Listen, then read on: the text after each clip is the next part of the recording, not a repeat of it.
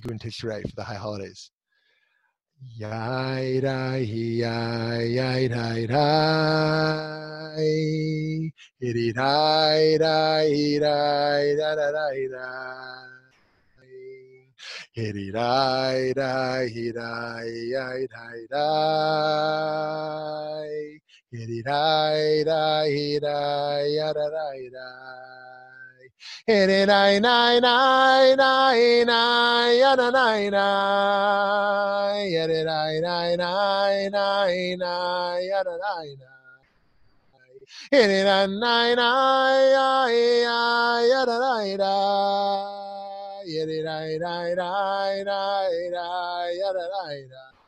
I got that now?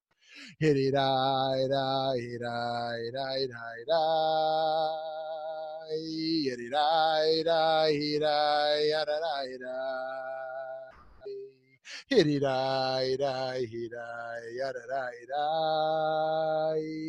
Hitty die die yada die die Hitty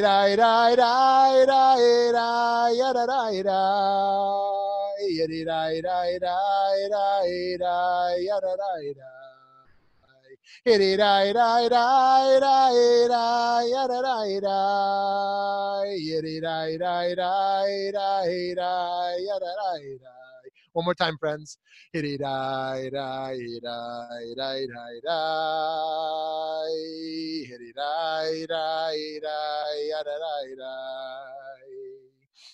Hitty die die die die die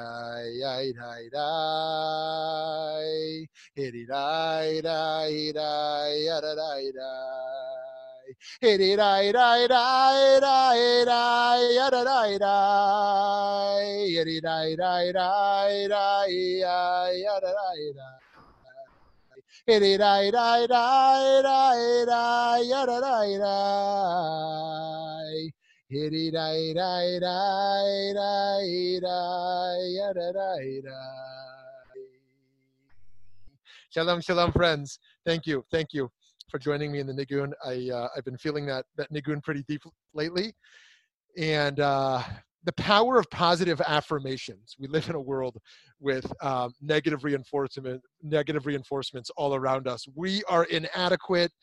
Um, the world is broken. The world is burning. There is chaos and division, and we can um, internalize that stuff and feel like we are bad, the world is bad, people around us are bad. Uh, really negative thinking, and to realign ourselves and observe our experience, observe the experience we're having, and on a deeper level, feel the spiritual joy that comes with the deeper purpose of our lives. And that we are measured not by what we do, but by who we are, who we are, each of us created in the image of God. So um, I know we lost a bunch of folks for this one because of the time change. Um, so they're going to catch up on the recording. So I do apologize. The next three weeks, this week and the next two weeks, we will be starting at 11 uh, 11 uh, uh, out here in the West, those who are joining in other time zones, that would be 2 Eastern.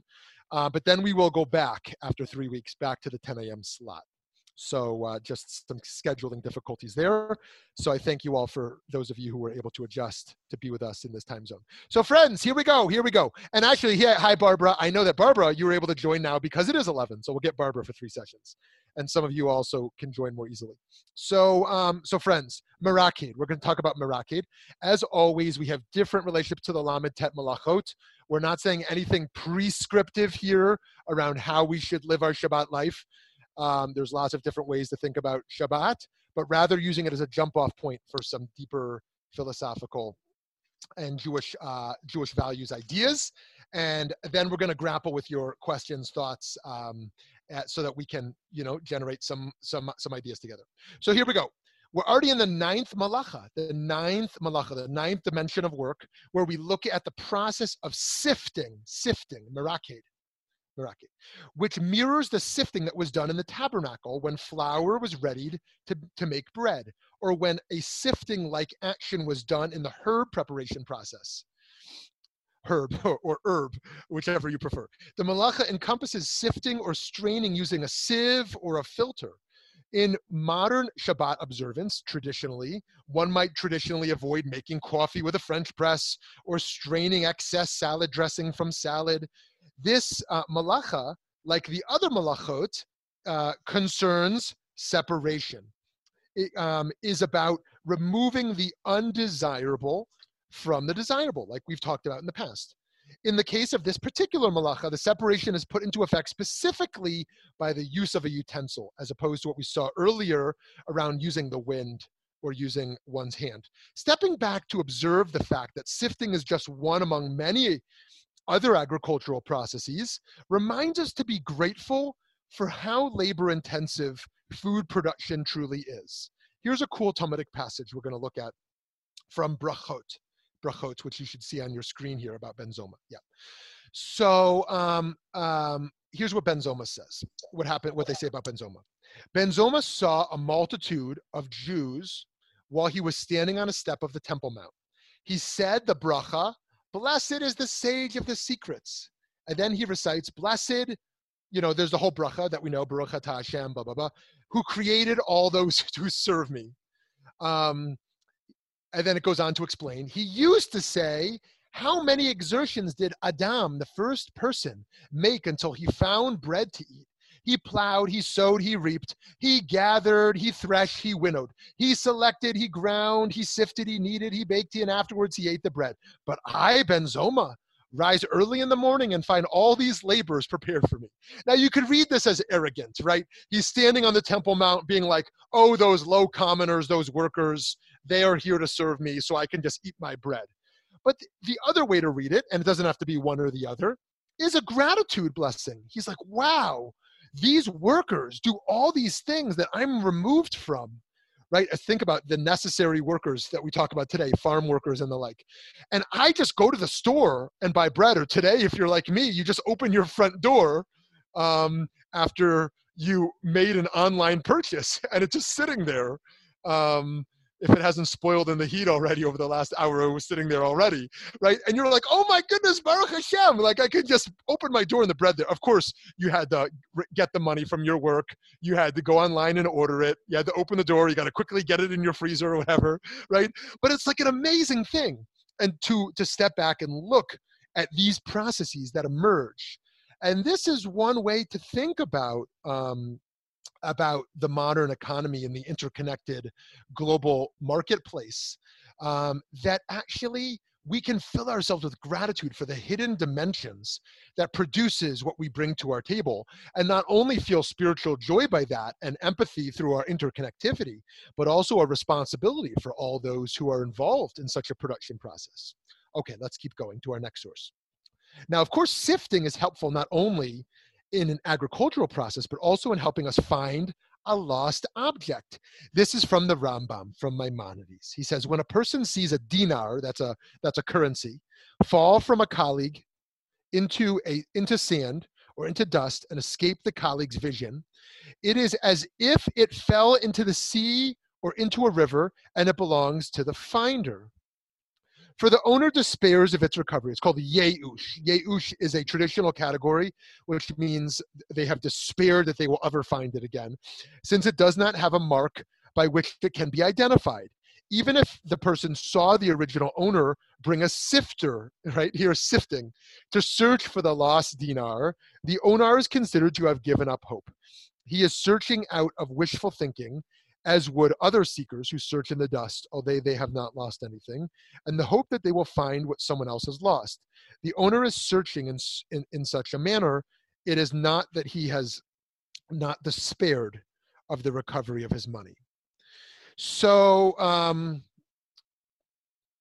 so here we see the idea of hashavat aveda, that in the mitzvah of hashavat aveda, returning lost objects, we are to indicate anytime something has a clear identification there is a watch with an engraved name in it. There is an object which is unique. We should do all we can to find the owner. But if there is an object which could never be identifiable with an owner you find a $20 bill in the street there's no way to claim unless the person put their name on it or something, or can claim my dollar bill said X, Y, and Z and a marker on it, right? That it is actually theirs, but rather it is something that um, we can put into the category of yeush of despair. One will never find what was distinctly theirs. Um, this emerges around, you know, you see you see these feel good stories like once a year. There's a homeless fellow and someone dropped their engagement ring into the homeless fellow's cup and next time the homeless fellow sees this person he runs over and gives them back the ring. These amazing stories of people going to great lengths to return lost objects to people.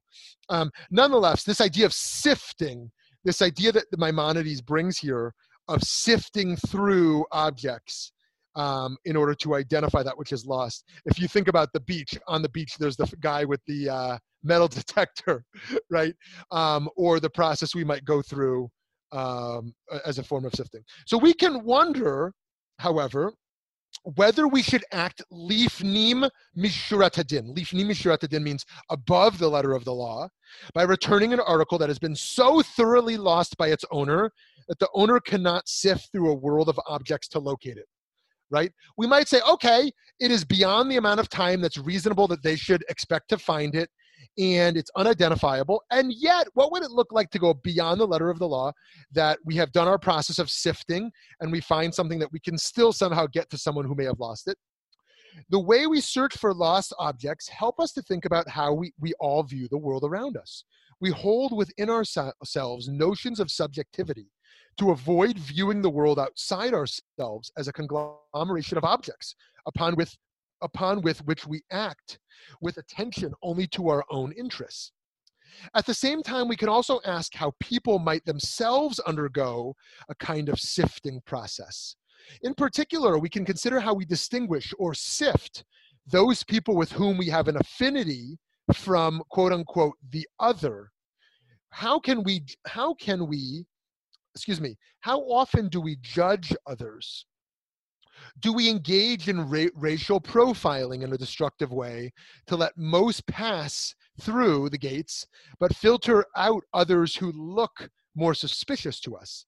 Indeed, do we go so far as to sift with a, a utensil, as the halachot of Miraked tell us not to do on Shabbat, in some sense, when we help perpetuate systems to differentiate among people unfairly? Leading to systemic racism? Are we similarly at fault when we succumb to the inherent racism that we all must recognize in ourselves? Here's an interesting verse I saw in the book of Amos, in the book of Amos in the Tanakh. It says over there, Amos 9 9, For I will give the order and shake the house of Israel through all the nations as one shakes sand in a sieve, and not a pebble falls to the ground. So here, in, a, in what we might identify as a problematic fashion, we similarly see the idea of sifting as a form of punishment or filtering out the sinful from the pure. Here we might see, and we can understand historically why this would be the case through persecution and oppression and anti-Semitism, why the house of Israel is pure and um, the other nations are impure, and God is going to use the sieve to sift out um, sift out the house of Israel from the nations, right? Some hold a notion of Jewish supremacy in a messianic era in their theology that God will bring the pure Israelites um, to, um, uh, you know, to their their place of hierarchy, and the uh, the goyim, the nations, will be sifted through and thus punished for their lack of recognition of the Jewish truth. Now, I think we can have a very healthy vision of potentially of Jewish chosenness, a potential potentially healthy notion of Jewish ideas being the ones that resonate most deeply or even be the most true theologically. Maybe you don't agree with what I just said, but we can still hold such beliefs that there are ideas in the in, in the marketplace of ideas that we um, hold to be more true. We're not relativists in our ideas, and yet not condemn other nations or other faiths or hold that they are sinful um, and need to be proven true by God. And so, this notion of Amos here, you can imagine being very therapeutic in a history of oppression where Jews are, are considered to be sinners for believing what we believe. uh, and understand that there will be a, a, theological rectification to come without it leading to such an extreme. Now let's get into some Kabbalah. Who's ready for Kabbalah? So here we see some positivity in the act of using a sieve as opposed to the negativity we just saw. Okay, so profiling or the idea of sinners. Let's look at the positive idea of sifting because that's always what we're doing here the positive and negatives in the concept. It's never one way. So in the writings of the Kabbalist Rabbi Yehuda Ashlag, if you haven't read any Ashlag, check him out. He's a really interesting guy around Tikkun Olam, how he uses that in a mystical sense. Here's what Ashlag has to say about the idea of the creator positively sifting through humans, right? We just saw uh, a potentially negative idea of God sifting through humans. There's the pure and the impure, there's the sinners and the non sinners in a binary fashion. Here's Ashlag. And this is the key to an understanding of the incapacity of so called world reformers. I love that idea. The world reformers, mitakne olam, right? Those who engage in tikkun olam, the mitakne olam, the world reformers that arose through the generations. For they saw a human being in the image of a machine that is not working properly and needs repair. Uh, they need a tikkun. This means to remove the corrupted parts and replace them with others that are fixed, metukanim, and that is the whole tendency of these world reformers to eradicate anything bad and harmful in the human species. And the truth is, were it not that the Creator was standing against them, they would certainly have already enough time to sift humanity like a sieve and to leave only what is good and useful. But because the Creator watches over all the elements of the divine creation with such great care, no allowance is made to destroy a single thing in God's domain but only to turn it and transform it to be good. This is a really important idea in Kabbalah and, in, and later in Chassidut that God creates everything for a purpose. Nothing can be destroyed from that divine creation, it can only be turned and transformed to good. This goes back to the idea we keep talking about that there's no, no such thing as a bad emotion every emotion is valid. If you've engaged in therapy, you know you probably are familiar with this idea that every emotion is valid. It's just the emotion that we sit with, that we hold, right? That we emerges for us. We don't need to label it as a as a bad emotion. Rather, it exists there. We see it, we name it, we observe it, we hold it, and then Kabbalah, we turn it and we transform it. We own it rather than allow it to own us. We hold it rather than be held by it so too here as well in trying to repair the world there is human nature we can't destroy human nature some people think we can um, but rather we can turn it and transform it and channel it curious if you, if you want to disagree later when we get to chatting about this. Indeed, it is not only Shabbat that reminds us of the work of sifting, but looking up at the moon does as well. Whoa, how do we get to the moon? My kids love the moon. We look at the moon. They always want to know why is it big today? Why is it small the next day? You know, um, why does it look this shape and that? It's just, it's awesome and it's awe-inspiring. So if you're not familiar with the process of Kiddush Levana, here we're going to look at the Talmud. Around Kiddush Levana, let me say something before you read that. Around Kiddush Levana, Kiddush Levana is sanctifying the new moon. Um, and let me read this and then I'll unpack it. Rav Acha ben Chanina also said in the name of Rav Asi in Rav Yochanan's name, until what day of the month may the benediction over the new moon be recited? Until its concavity. Is that how you pronounce that? Concavity is filled up. And how long is that? Rav Yaakov ben Idi said in, in Rav Yehuda's name, I love that. They love to quote each other because it, it, says in the Talmud that if you give credit to someone for the idea you're quoting, you, you help to bring the Messianic era. You don't just have the chutzpah that every idea is yours, you quote people. Who did you hear this from? So they're always quoting each other. Seven days, they, he says, in the name of him, in the name of him. Then the Hardian said, 16 days. Now both agree with Rav Yochanan, but the one but the one explains it as meaning until it is like a strung bow the other until it's like a sieve. That's why I, that's why i brought this idea here because it's another case in the talmud of applying the notion of a sieve when the moon looks like a sieve. So here's an interesting idea by the way the difference between sephardic jews and ashkenazic jews. I suspect we all know the difference but just as a reminder ashkenazic jews are folks well, I guess we can identify it by color as well. What we de- generally think of as white Jews, Jews who come from Eastern Europe or really most of Europe, um, and um, have the dominant narrative of the Shoah and the Holocaust, and then the Aliyah from from European oppression into Israel or into America. And then there's the and then there's the Sephardic Jews who are Spanish or Eastern, um, excuse me, North African or Mediterranean. Um, oftentimes Jews of color, Jews of color. Of course, there's other Jews of color who might not necessarily be Sephardic in their origin, and there's a lot to say about that. And Sephardic Jews in the tradition tend to bring more subjectivity into uh, qualitative measurement. Um, Ashkenazic Jews tend to be much more quantitative. That's for various reasons. The Mediterranean region tends to be more poetic, more artistic. Um, okay, these are overgeneralizations, but if you look at the ideas that emerge from such regions, um, Ashkenazic Jews or, or Europe in general tended to emerge more philosophically, more mathematically, more in, in the ideas of systems rather than just in the realm of experience. And so, do we do we say that we can bless the moon up to a certain number of days, or do we use a shape to identify it?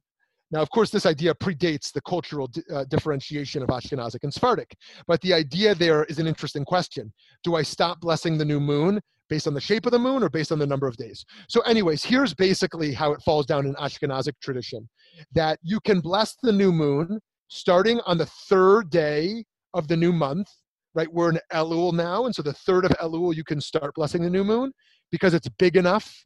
And you can do that up until the 15th, which is when you have a full moon. So you want to be in that zone of of um, of the moon increasing in size, but not yet a full moon. And so here they're talking about the strung bow or the sieve.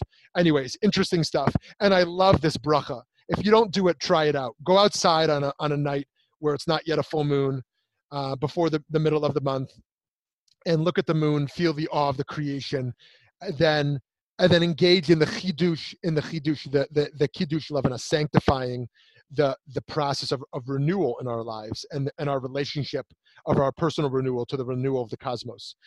Okay, keep going. I'm sorry. Sometimes my presentation is like 10 minutes, and sometimes it's like 25, 30 minutes. So I've got a lot to share today. So some people love longer presentations, some people love longer conversation. So um, apologize if you're in the mode of uh, shorter presentations. Um, okay, here we go. Also, the Shemitah year, the sabbatical year, again, I advocate that everyone should get a sabbatical year to rejuvenate with their family and their learning. Um, I, I don't think I'm going to win that win that one. But if I won't win that, then I advocate that every post-college student should spend a year in service. Mandatory year in service. Go serve in the army go serve in the peace corps go serve in america or go teach in a in an underserved school. We should we should require we should require a year of service. If you disagree with me let me know also. I would love to hear your thought on that but i would love to rebuild a culture of service in america. Okay also so the shemitah year and the justice focused message in, in the traditions that come with the idea of the shemitah year are very relevant to how we think about a sieve as well. Here we have a source we're going to look at from Gittin. Here's from Gittin. This is kind of a weird source, but I'm bringing sources where, where the idea of a sieve plays out or sifting comes out in different ways.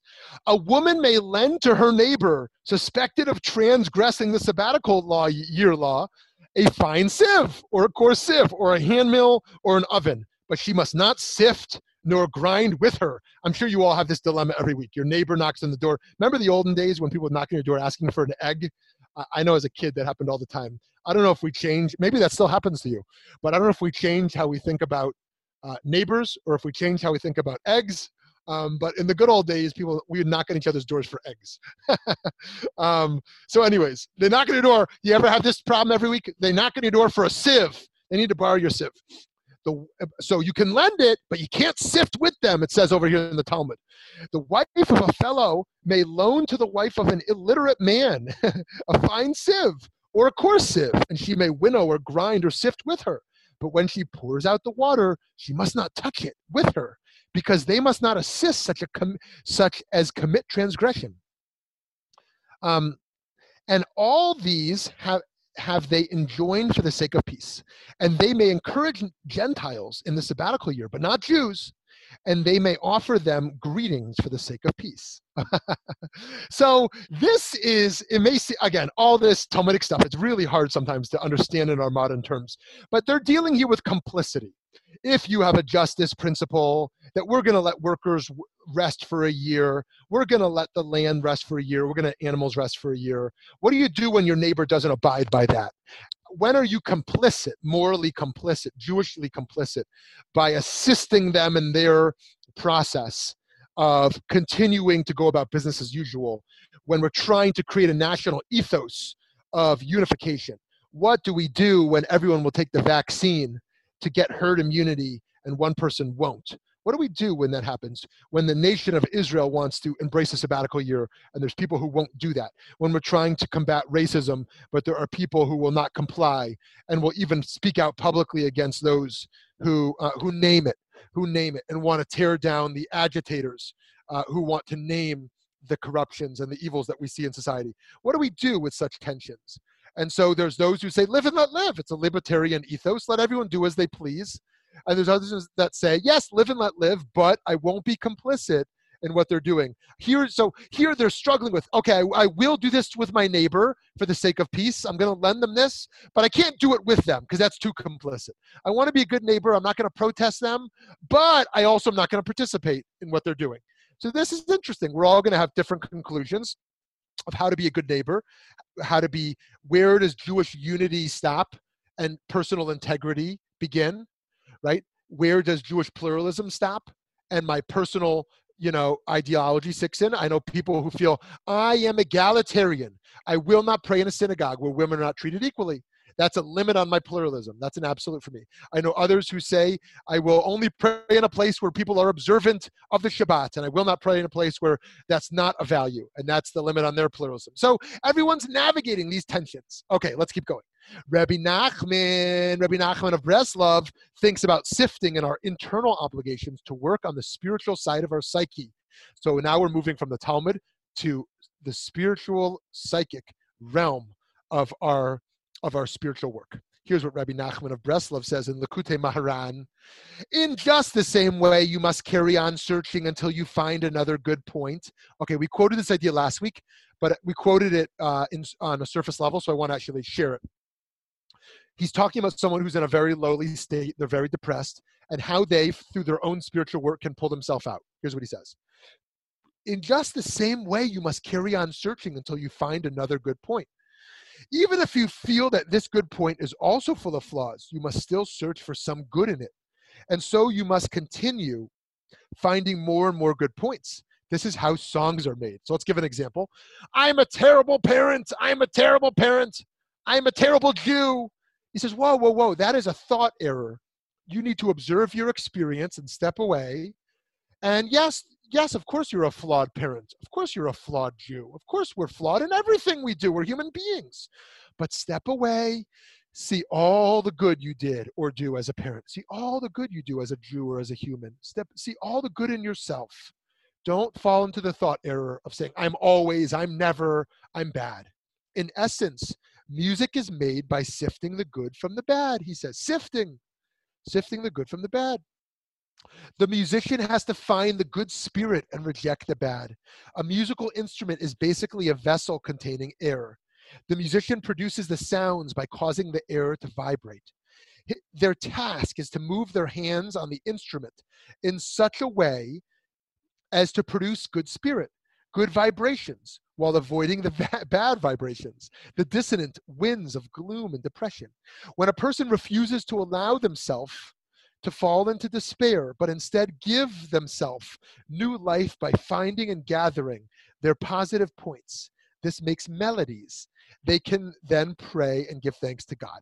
He says we, we turn away from God because we feel inadequate. We feel low about ourselves. But we can start to pray, we can start to sing by joining together these musical notes, by joining together this spirit Brian Wilson was a Kabbalist. By joining together this spirit of goodness, which again doesn't look past flaws. We're in the month of Elul and Teshuvah. We want to work on our flaws. But part of way we, we work on our flaws is by positive affirmations reminding ourselves of our goodness, the goodness of the world. We can't just read the news that says the world is terrible, the world is burning, or we can't just read our detractors that say, oh, you don't agree with me here, you're awful, right? Or our inner detractors that say, I am inadequate, I'm not good enough. We have to find the good, build from the good. right? And do that for our partners, for our friends, for our family members. Point out the good in them, help them to build this good. Let's keep going. We're almost to the end here. Rav Kook deals with sifting in regard to how we think about our ideas, our beliefs in particular. He says, Knesset Yisrael, which means the community of the Jewish people, is the distilled essence of all existence. And in this world, with this distillation, is devolved into the Israelite nation. Truly, in its in, in materiality and spirituality, its generations and faith. And the Israelite history is the idealized distillation of general history. And there is no movement in the world, in all the peoples, whose like is not to be found in Israel. And its faith is the sifted essence of all beliefs, all the source from which idealism and the good flow to all the beliefs, and thus necessarily the force which distinguishes among belief concepts until it bring them to the level of clear speech, so that all may call out in the name of God, and your Redeemer, the Holy One of Israel, will be called Lord of all the earth. So here we see Rav Kook dabbling in the idea we saw earlier, a problematic idea of sifting such that um, it leads to um, an hierarchy where Jews are on top. But we know from Rav Kook's universalism that he rejects that and knows there's good in all. And yet he thinks here what some might call ethnocentric fashion, but I think we can see a deeper layer here that we as Jews should feel proud and see that our faith is the sifted essence of all beliefs, which are connected to all beliefs in the cosmos, which are connected to all beliefs of the nations, the interconnectivity in it, and love our own faith, our own good, our own self worth, right? We shouldn't fall into self hatred as Jews because of oppression, and we should feel good about ourselves and our own role in redemption and um, and see that that sifting process can lead to a purity of ideas that doesn't have its impurities still there, but a purity of ideas in what we've inherited. Okay, one more idea, and then we're going to open it up. From Pirkei Avot, of course, one of my favorites. Sifting is something we see here to find intellectual clarification. Here's what it says in Avot. Uh, perhaps this is probably the most famous Jewish idea, certainly Talmudic idea, that has to do with such a sifting process. There's four types of students, I think about this a lot in pedagogy, four types of students that sit before the sages. A sponge, a funnel, a strainer, and a sieve. A sponge, which absorbs everything, right? Um, a funnel, which lets in from one end and lets out from the other. A strainer, which lets the wine flow through and retains the sediment and a sieve which allows the flour dust to pass through and retains the fine flour. Okay, now bracketing an extreme case where we think someone is perfect and has the perfect truth as a teacher. If we put our student, our, our child, into a learning environment, we don't want them to be a funnel, right? Which basically anything that goes into their head, into their ears, stays in there, right? They have no deciphering process. A funnel just accepts everything they hear, right? We know people like this that anything they see on the news is thus truth or anything they hear from someone is truth. We also don't want to be a strainer where the good passes through and the bad stays stays there. Um, sorry, I skipped over. Uh, I skipped over sponge. Sorry, sorry, sorry. Let me start over. A sponge absorbs everything. We don't want to be a sponge. Then a funnel we don't want to be, um, which just absorbs nothing. It everything passes through. I said that wrong. I'm sorry. A sponge absorbs everything. The funnel, everything goes through. It absorbs nothing. The strainer lets the good pass through and only maintains the bad. And then the sieve is the ideal. The sieve is the idea here, here that the good remains and that which we don't want passes through. That's what we want in Jewish learning. And here, friends, is what I would argue should be an authentic Jewish approach to modernity. The Haredi approach um, says um, modernity is bad. Reject modernity. It's all secular it's all liberal it's all anti-torah it's all anti-semitic. Reject it. Modernity's bad. Separate yourself. Build higher walls. The secular version says assimilate into modernity. Ugh! Tribal tribal judaism who wants religion? Uh, completely immersed. The newest idea is the best idea. The newest fad is the best fad. The newest way to be woke is the best way to be woke, right? Just say the newest thing and assimilate into that. And you don't want to hold on to anything of the past. And then, friends, we see how we would want to educate our children and our grandchildren, how we ourselves, I think, want to embrace modernity, where we think critically about what emerges. Is this a good message or a bad message? What in this film do I agree with? What do I agree, disagree with? What in this news do I disagree with and agree with? What in this politician do I agree with and disagree with? Right? What in this um, in also in this Jewish text. That's part of modernity. It's, it's, not only what do we accept outside of Judaism, but also within Judaism. I'm not going to be a fundamentalist. What here is a good message from this text, and what am I going to reject? Our faith also needs to move into modernity. It is a critical approach that we take to text and to modernity on both ends. So, friends, here we'll wrap up. We are to be like a sieve. In sifting, we can gain clarity who is in and who is out, right? In, a, in not a judgmental way, but in a moral concept of how we think about extremes. What is in and what is out in terms of the marketplace ideas? We can see differences more clearly when we separate one concept or one object from another. But in seeing those differences, how will we judge them and how will we decide? Okay, friends, I'm sorry for the long presentation. That was way too long. I'm going to pause here. Don't forget to unmute yourself as you want to share a comment or question or thought. I'd love to hear from you.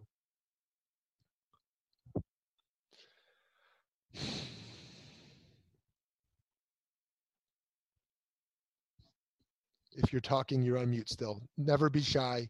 Please don't be shy. Are they able to unmute themselves? I assume you are.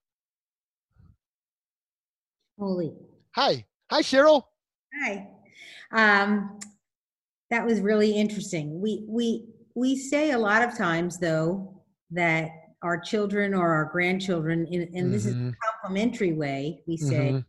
they're sponges. Mm-hmm. They're, they they hear everything, they soak it up, and that's and and that's complimentary because mm-hmm. they're retaining everything. So um, the, the I understand why you're saying that that's not good because then they're devaluing. They, they don't have the the methods to devalue or disagree with anything that they've learned. But as far as a like a sieve and a strainer, a sieve, I understand why you're saying. Uh, I, am not exactly sure what the difference is. That's what I'm saying. Okay. I, oh, wonderful, Cheryl. I appreciate that so much. Thank you so much, because I I think that we have to think bring in Piaget here and developmental stages. There are different stages to childhood development, and I think there is a, a childhood stage where we want our children to be sponges. Our job as parents and grandparents are to put them in environments we trust, and then expect them to be sponges. We put them in a in a religious school program, a Sunday school program, or a day school, or whatever, or a, a family Passover experience. We want them to soak up everything. We don't expect a three year old or a six year old to be a critical sponge to challenge their teacher as wrong, to challenge their parent as wrong. I mean, eh, later that's going to come. In the teen years, they're going to have total rejection, right? Uh, likely, and that's also going to be healthy. That total rejection is going to be healthy as well for their process of differentiation from their parents right? If your kid, if your children don't reject you at some point, you've done it wrong. I, one might say, and yet there's going to be another stage, right? Hopefully, by the time we're sending them to college, they're in a stage where they are able to critically think. Now, we know um, we know we can fall into thought patterns which are unhealthy, where um, you know someone can say no wrong or someone can say no right now, of course, there are extremes where there are probably people who can say no wrong and say no right. But in general, how do we promote this? So I think you're right. I think that in the earlier childhood stage, we can only expect children to be sponges, and our job is to be um, is to be uh, uh, is to put them in the right environment, and I, our job is also to um, uh, you know what's the phrase that that they say um, rather than um, what's it called when you uh, you you indoctrinate someone? You um, propaganda. Yeah, propaganda, but you you brain brainwash. Brainwash. Thank you. So the opposite of brainwash is what do they call it? Brain vacuum or brain dry? Brain dry. So what they say is let your kid be a sponge, and then when they come home, you're going to brain dry them or brain vacuum or whatever it's called. Basically, let them absorb it all, and then you're going to help them suck out the parts that aren't good. So that's so- the way. Yes, please go ahead. So then, then the parent or grandparent acts as a sieve. Yes. I, uh, one, yes, exactly. That, that's a great way to say it. Exactly. That our children's job is to be a sponge, and then our job as a grandparent or parent is to then be the sieve for them. Yeah. Do you agree Okay. with that? Do you agree with that, Cheryl? Um, I, I, I think so. Uh, either that, or you put them in a, you, you have them in a vacuum situation where Yes. The, everything that they absorb as a sponge is what you want them to absorb. Right. Now, the, yeah, the challenging thing about immersive experiences, we know Jewishly that the most successful Jewish experience for children and adults are immersive experiences, right? That's the power of Birthright Israel. That's the power of summer camp. That's the power of, of retreats for adults. Yitz Greenberg lost that war. Yitz Greenberg thought we need more retreats for adults. I would love with the funding to have VBM retreats where we go away as a community and learn immersively. The funding isn't available for that but I think he's right, and all the data is right. Immersive is works. But the problem for kids is that just as they are sponges to the good, they learn Birkat Hamazon. They love their Jewish identity. They love Jewish socialization. They also absorb things that are really, really hard to remove, right? Things um, that might be low self-esteem, that might be um, a Jewish idea we want to reject, either because it's a fundamentalist idea or because it's a secular idea it, right? They're going to absorb things from their peers, um, which are hard to uh, reject. So this thing, this parenting thing, is really complicated. Thankfully, I still I'm in the stage of little problems still. Of uh, you know, we didn't we didn't bike for long enough, or he popped my water balloon, or And Shmuley, Hi, I'm, Eileen. yeah, yeah, hi. I would say that the children only become critical thinkers after college, probably when they're in their late 20s. Because up until that time, they Mhm. are immersed in themselves and immersed on all of their experiences, and they are funneling, winnowing, uh, sieving in order to arrive at what they feel is their value. Mm-hmm. Mm-hmm. Well said. Thank you. Good point, Eileen. Thank you. Someone else?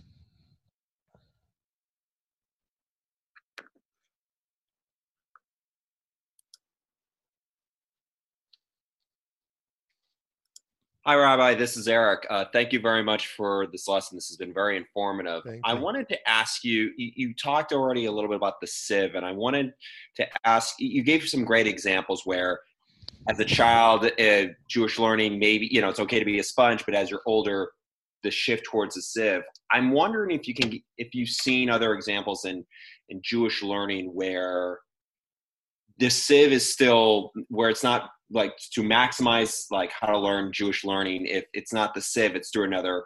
Is there circumstances where maybe sieve isn't the right way? Maybe it's a different uh, a different approach.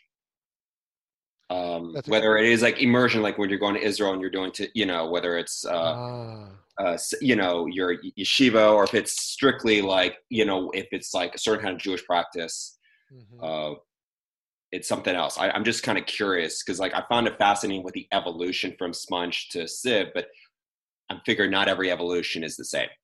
Yes, yes, right. Okay, that that that is a really that is a really great point. And um, uh, if if you wouldn't mind, I'm going to just think for a moment.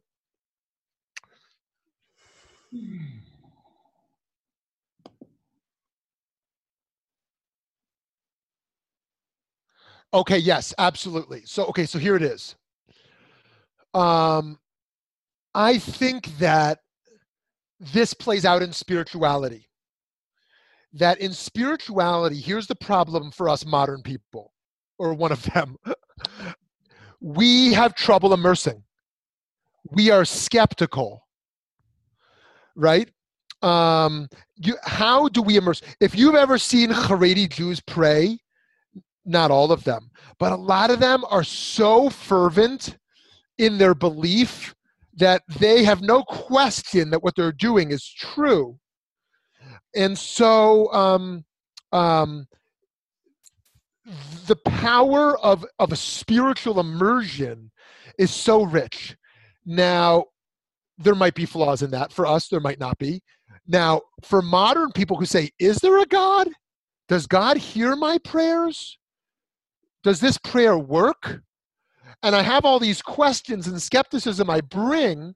I'm now unable to immerse in shaking my lulav and etrog unable to immerse in the sukkah, and able to immerse in kol nidre, unable to immerse in the Pesach Seder, right? I can't immerse because I have these questions. Am I being too Jewish? Right? Is this true? Is this good? Now, that skepticism is good and healthy intellectually. But I like to say that our spiritual lives and our intellectual lives should have a separation that what we do in Jewish learning should be different from what we do in Jewish practice. When I think about prayer, I should bring skepticism. When I engage in prayer, I should almost pray. Now, you might disagree with me here. Almost pray as an absolute believer without those questions, right? Because that's the only way I can immerse.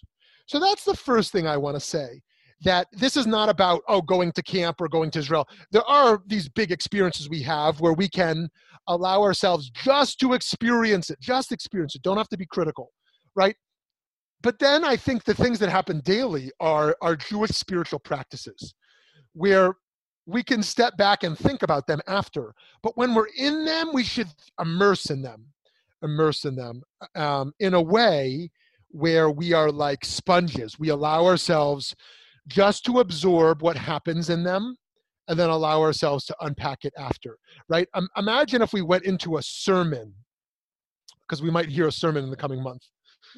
Rather than going into it saying, is this a good sermon or a bad sermon? Is the choir doing a good job or bad job?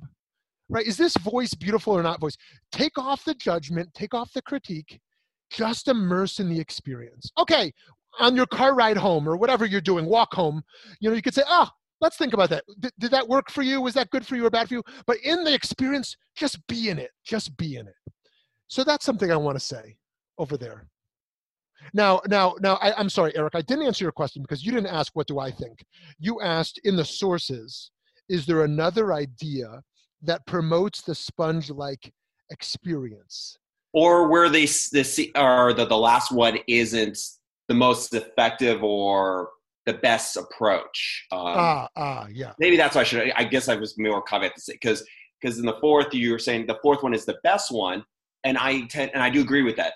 I just would imagine there are circumstances where that may not be. There might be an alternative approach.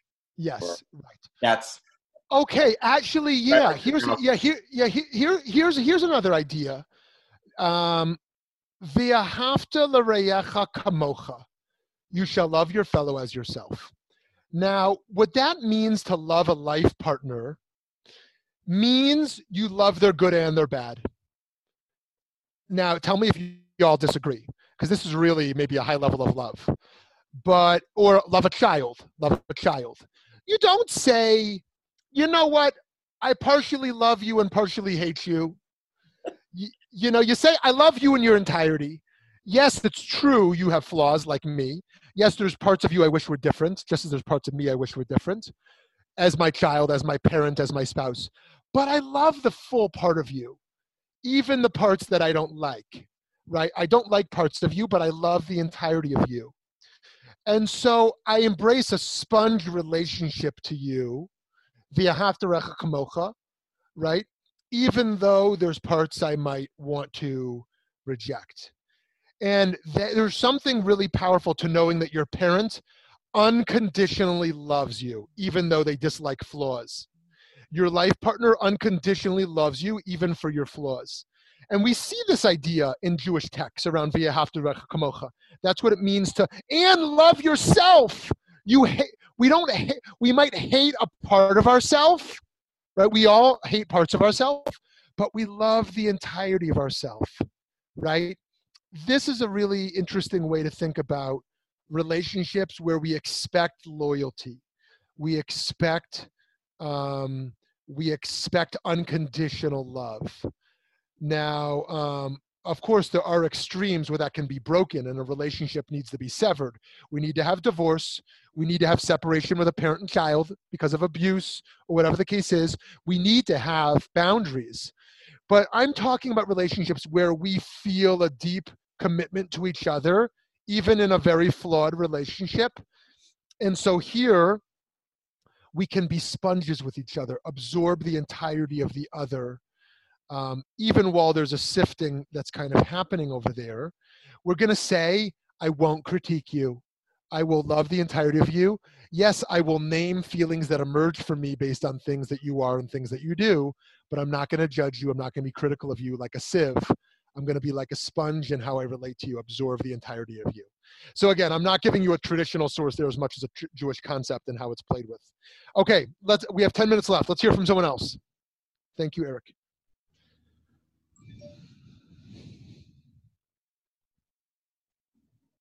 Don't be shy.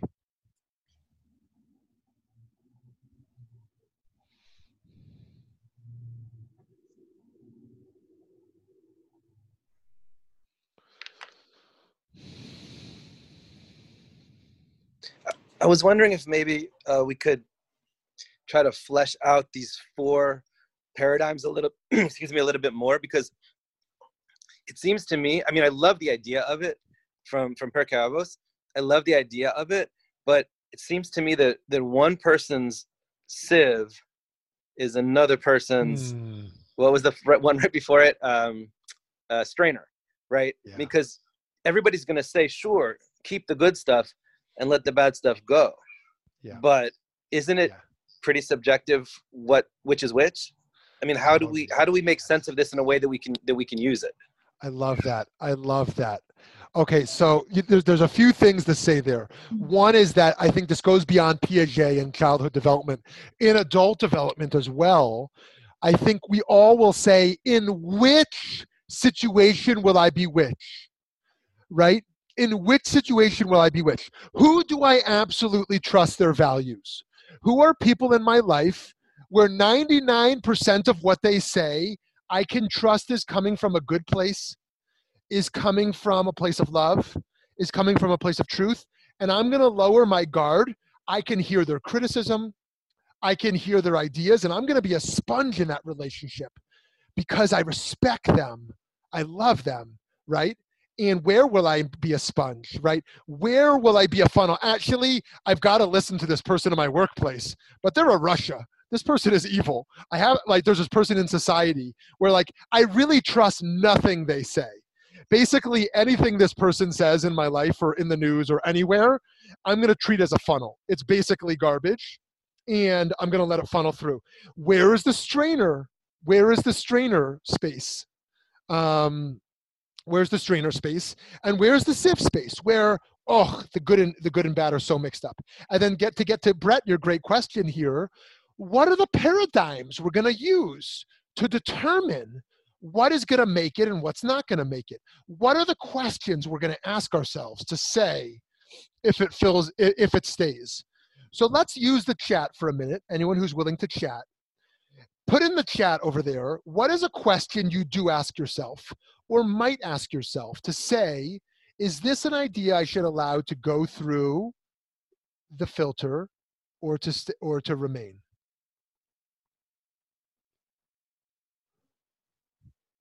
Anyone want to want to either speak out or type in a question you might ask yourself to say, should I be skeptical of that idea and let it pass through, or should I hold on to that? What's a question in your head you would ask?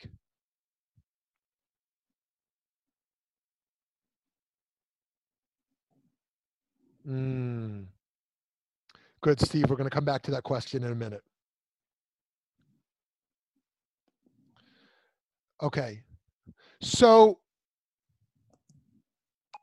one of the questions our tradition says to ask in regards to personal feedback, right? If you want to know where to get your feedback in the world, one of the questions around tochacha is Does this person care about me?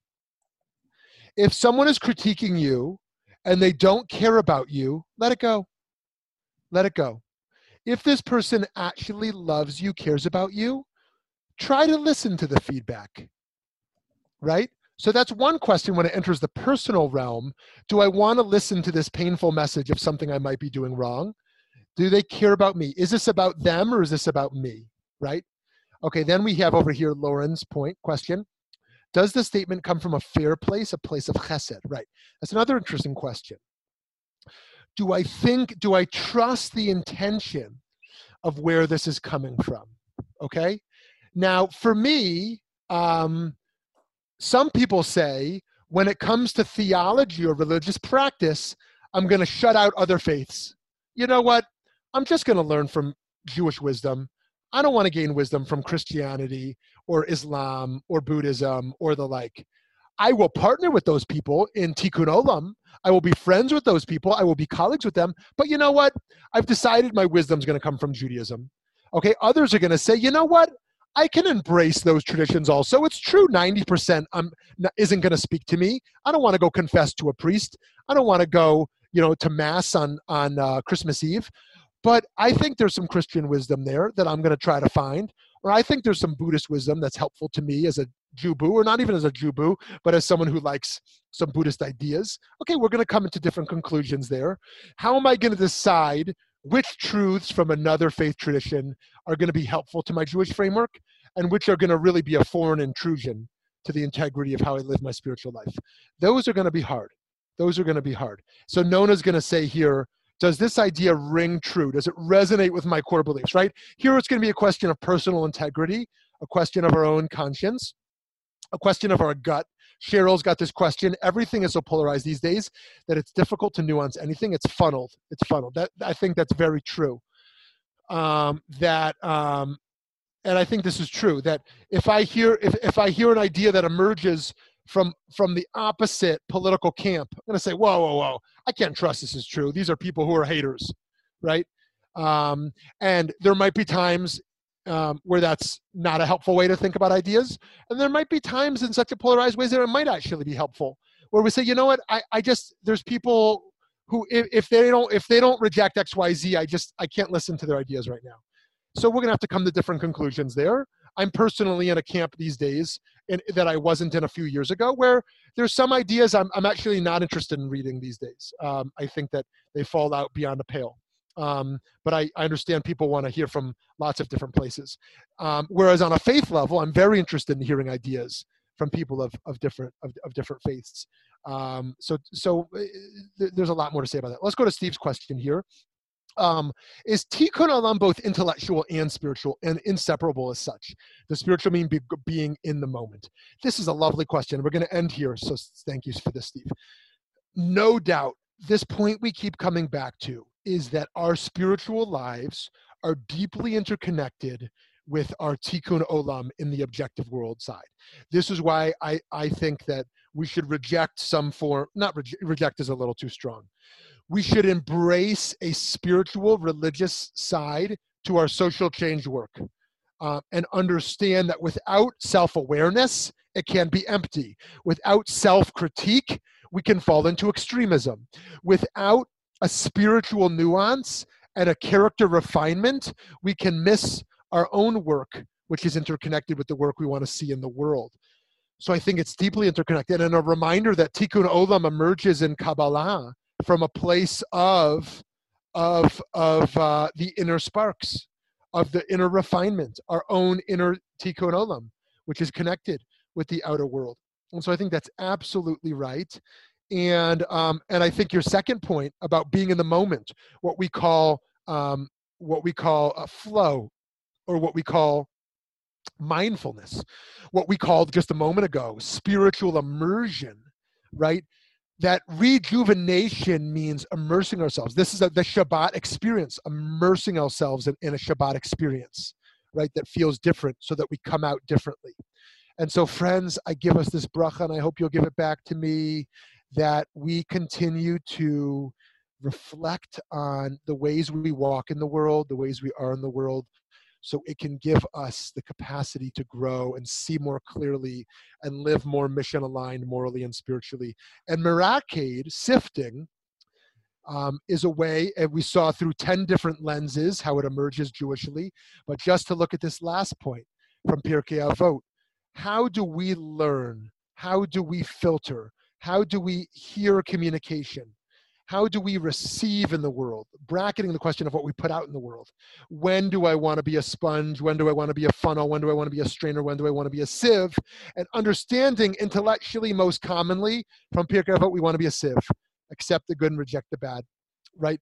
But there's other spaces we're going to have a different role and to think about that and when we enter a space which which filter do i want to bring into this space? Have a wonderful day. Can't wait to see you all again soon. Sending love and bracha and all good vibes. Thank you so much. All the best. Thank you.